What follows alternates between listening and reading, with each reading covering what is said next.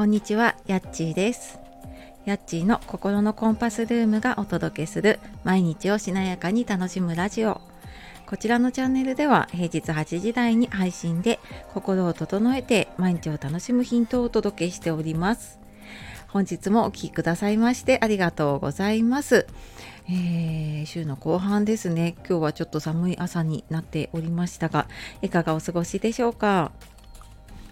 えーえっとあ昨日ですねあの目標設定のワークショップのお知らせをさせていただいたところあの早速ねあの数名の方からお申し込みいただいて本当にありがとうございます。であの申し込みいただいた方の中からちょっとあの目標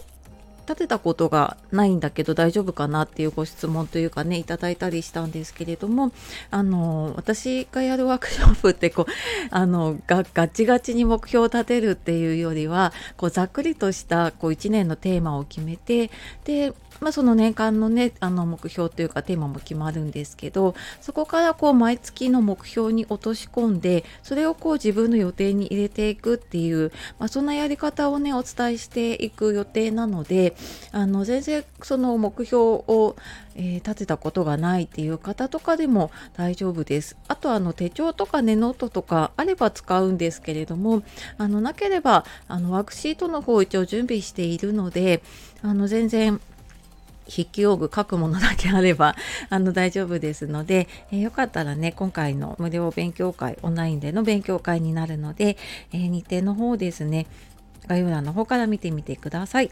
あと今引き続き募集しているのがオンライン新年会っていうことで、えー17日が昼昼というか午前中で26日が夜ですね。あのーまあ本当にこう雑談しながら、えー普段なんかできないようなねたわいもない話ができたらなと思っています。でこちらの方もですね、えーまだ大丈夫なのでよかったらお申し込みください。よろしくお願いします。で今日は先日ノートに書いた記事で、えー仕事も子育ても中途半端感から抜け出したフリーランス4年目ということで、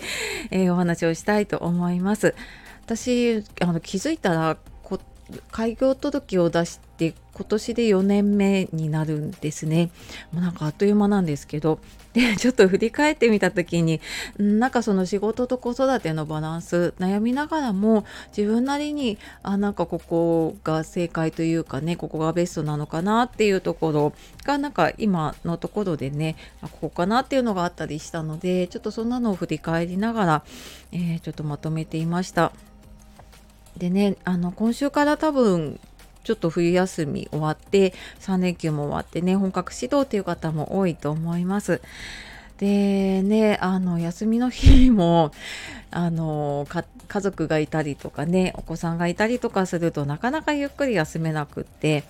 でもねなんか休みの最終日になるとあもう明日から仕事だみたいなことなんかありませんか？でまたね日常が始まると朝起きて家のことやって子供の世話して送り出してでもなんか仕事に行く頃にはねぐったりみたいな あの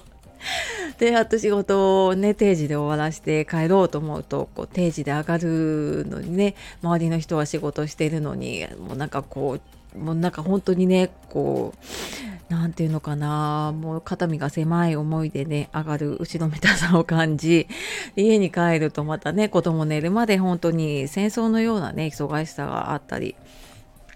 私もそのフルタイムのワーママだった時ってもう本当今思い出すだけでももうなんかよくやってたなって思う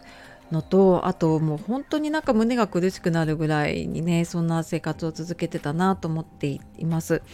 でその頃ずっと私が抱えてたのは仕事も子育ても家事も常になんか中途半端感だったんですね中途半端だなって思っていたのでなんかずっとあなんか自分はダメだなっていう無力感でいっぱいでした。で今回のね冬休みを振り返った時にうんなんか子供との時間とかね家族との時間っていうのを大事にしながら結構好きな仕事とかができていたなっていうのを振り返ったらね思ってあなんか自分でもあなんか変わってきたんだなっていうのを改めてねちょっと感じました。っていうのもちょっと冬休み前にね こういう配信とかでもお話ししてるんですけど、まあ、子どもの体調不良だったりとか、まあ、そこから来る、うんまあ、メンタル不良っていう、まあ、メンタル不調というか、まあ、そこはねちょっと私のメンタルも大きく影響しているとは 思いますが、まあ、そんなのがあった時に、まあ、ちょっとね子供が安心して過ごせることを優先したいなと思ったので、まあ、これまでちょっと入れてたねあの就活のサポートの仕事とかね外の仕事は減らしてなるべくちょっと家でできる仕事を増やすようにしていました。あのオンラインのセッションとかね。でまあそうすると思春期のね中学生の息子なんですけど結構いろんなことを話してくれるようになったんです。でまあ、あのお年頃なのでね何か言うと「えー、めんどくさい」とかって言われてたんですけど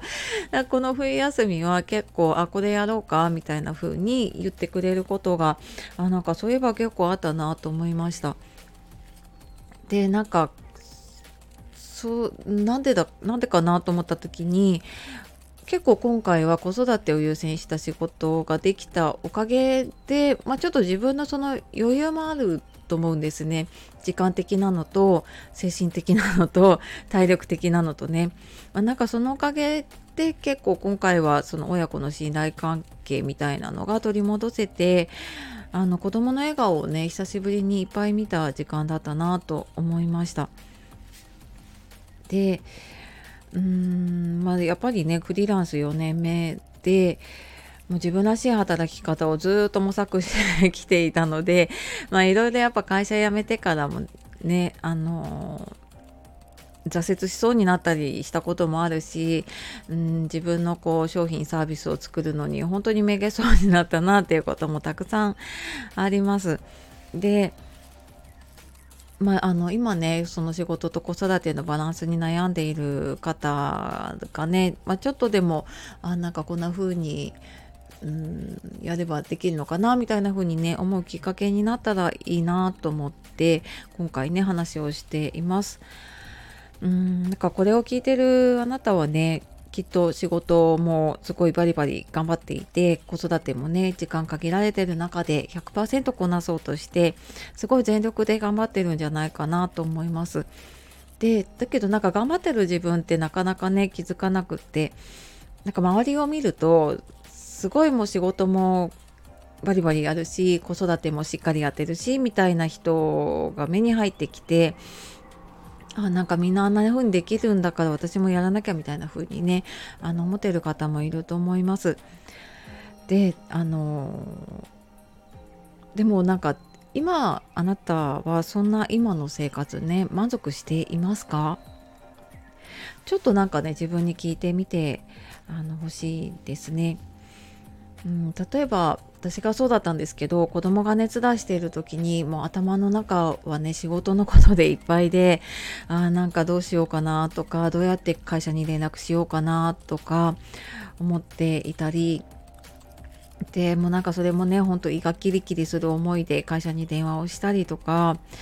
うんまあ、結局休めなくってねなんか子供がそばで泣いているのに自分は会社に行かなきゃいけないとか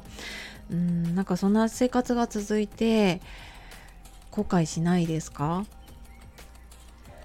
うんなんか私はその時の自分にねなんかそれをもう一度 あの言いたいなってすごく思っているんです。でもその時はその時でねやっぱり今の会社辞めたらこう働けるところがないかもしれないとかそれまで続けてきたキャリアなくなるの嫌だなとかうん、保育園の時って入るの大変だったりねすると思うので、うん、ここ辞めたらねまた働く時に預け先がないんじゃないかとかやっぱりいろんなことを考えるとなかなか決断できないことってあると思います。で私もやっぱりそれなかなかね決断できなかったしうーんましてやねなんか自分で何かをやろうっていう決心は全然できなかったんですね。でなんだけどやっぱフルタイムで働きながら子育てしてた時ってもちろんあの仕事をね会社の仕事なので自分の思い通りにコントロールできる部分ってほとんどないんですね。でもちろん子育てもあの子供が小さくても大きくてもそうだけど本当にねコントロールできるものではないですよね。でそうなると本当にやっぱり自分の時間って取れなくなってくるしどんどんバランスが取れなくなってくるでその中途半端だなっていう罪悪感ってうんなんかどんどんどんどんね大きくなっていったなって思います。でもなんか今こうやってフリーランスでね、えー、自分で仕事をやっていったりとかすると結構自分で仕事をコントロールできる部分が増えるのでうーんなんか仕事も子育ても自分のペースでできることが増えて、まあ、結果的にねそれがあの時間だったり心の余裕になっているのかなって思います。であの結構ねこれ聞いてる方もそうだと思うんですけどご自分が発信している方って多いと思います。で私もあのご相談受ける方とかねクライアントさんとかもそうです。なんだけどなんかすごくもったいないなって思うのがもうなんかすごい時間を使ってね発信をされてるんだけどあのー、自分の商品とかサービスとかを逆に持っているとだか今発信を見てくれた人がねいいなって思ってくれた方がその商品にね興味を持ってくれてあのそれを買ってくれるっていうこともあると思うんですね。でよくこう SNS であの稼げるとかねっていうことあるけれどもそれ自体発信自体で稼ぐっていうことまああのゼロではないけれどもあのすごく難しいことだなって私も3年以上発信やってて思うんですね。ただその発信から興味を持ってくれた人の受け皿というかねあなんかこの人どんなことやってんのかなみたいなところに、うん、実際になんか商品とかサービスとかを持ってると持ってないとではもちろん収入があるかどうかの違いもあるんだけど、まあ、そこでね誰かの悩みを解決したりとか助けられるものがこう届けられるかどうかっていう違いにもなっていくかなって思います。でなんか私も最初そのなんか自分のサービスなんかみたいな風にね あの思ってたんです。でだけどその商品サービスって言っても、いきなり何万もするサービス作りましょうってあのいうことではないし、まあ、もちろん最初ねそんな高額なものを作ってもあの売れないっていうのもあるんですね。で私のセッションを受けてる方とかではここならでね悩み相談を出してみたりとかあと発信でもね有料の発信をしたり出してみたり有料のノートとかね、えーと、スタイフでも有料の発信を出してみたりとか、まあ、本当にね小さな一歩からスタートをしています。で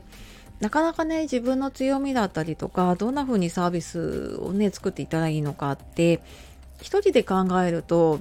なかなか自分のそういうところって見つからなかったりするのでね人にこう頼った方が結構客観的な視点でそういうの見つかるかなと思うのでねまずは相談してみるってすごく大事かなと思います。で私がなんかこうやって自分で何かやろうと思ったのってあのいつか子育てって終わりが来るなって子供が手が離れる時が来るなっていうのを考えてなんかそこからあこのままでいいのかなって思ったのがすごく大きかったんですね。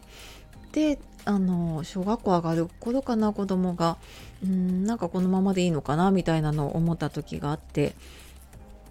でなんかその時にちょっとずつ、うん、自分のできることをねやり始めたりとか発信とかを少しずつやるようにしていってまあなんかそうすることで今子供が中学生になってやっぱ小学校高学年ぐらいから結構子供の世界が広がってねあの中学校になると本当に一気に家族で過ごす時間ってなくなるなって思うんです。であのこれがどんどんね手が離れていった時に本当なんかぽっかりとこう心に穴が開くようになるっていうのもなんとなくわかるような気がしてきてそれがなんか近づいてきてるなっていう感じが私自身もしているんですね。でなんかその時に自分の本当にやりたいことが見つかっててでまあそれまではねなかなか時間的な制約とかもあるんだけど少しでも準備ができてるとねこう自分にちょっと時間とかができたなっていうタイミングでやりたいことをスタートすることもできるかなと思っています。でこうなんか何やったらいいのかなってわからない方に向けてあの私メール講座をね去年作っていて結構たくさんの方にね読んでいただいています。でこのメール講座作ったのもこう空いてる時間こうお仕事されてる方とかでもね空いてる時間に読みながらこうちょっとねご自身のことを振り返ってみたりとかあといろいろ棚卸しできるようなワークとかもね入れているのでうんなんかちょっとねこう自分らしい働き方とか生き方の一歩が踏み出せるようになったらいいなと思ってあのメール講座をね作っています。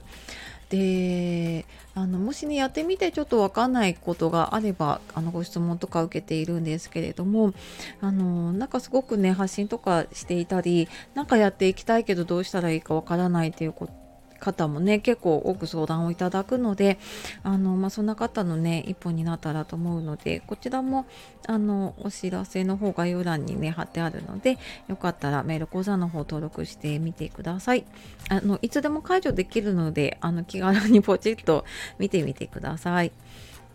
はい。というわけで、えー、今日は仕事も子育ても中途半端感から抜け出したフリーランス4年目ということで、えー、お話ししてきました。ちょっと長くなってしまいましたが、最後までお聴きくださいましてありがとうございます。では、素敵な一日をお過ごしください。じゃあまたね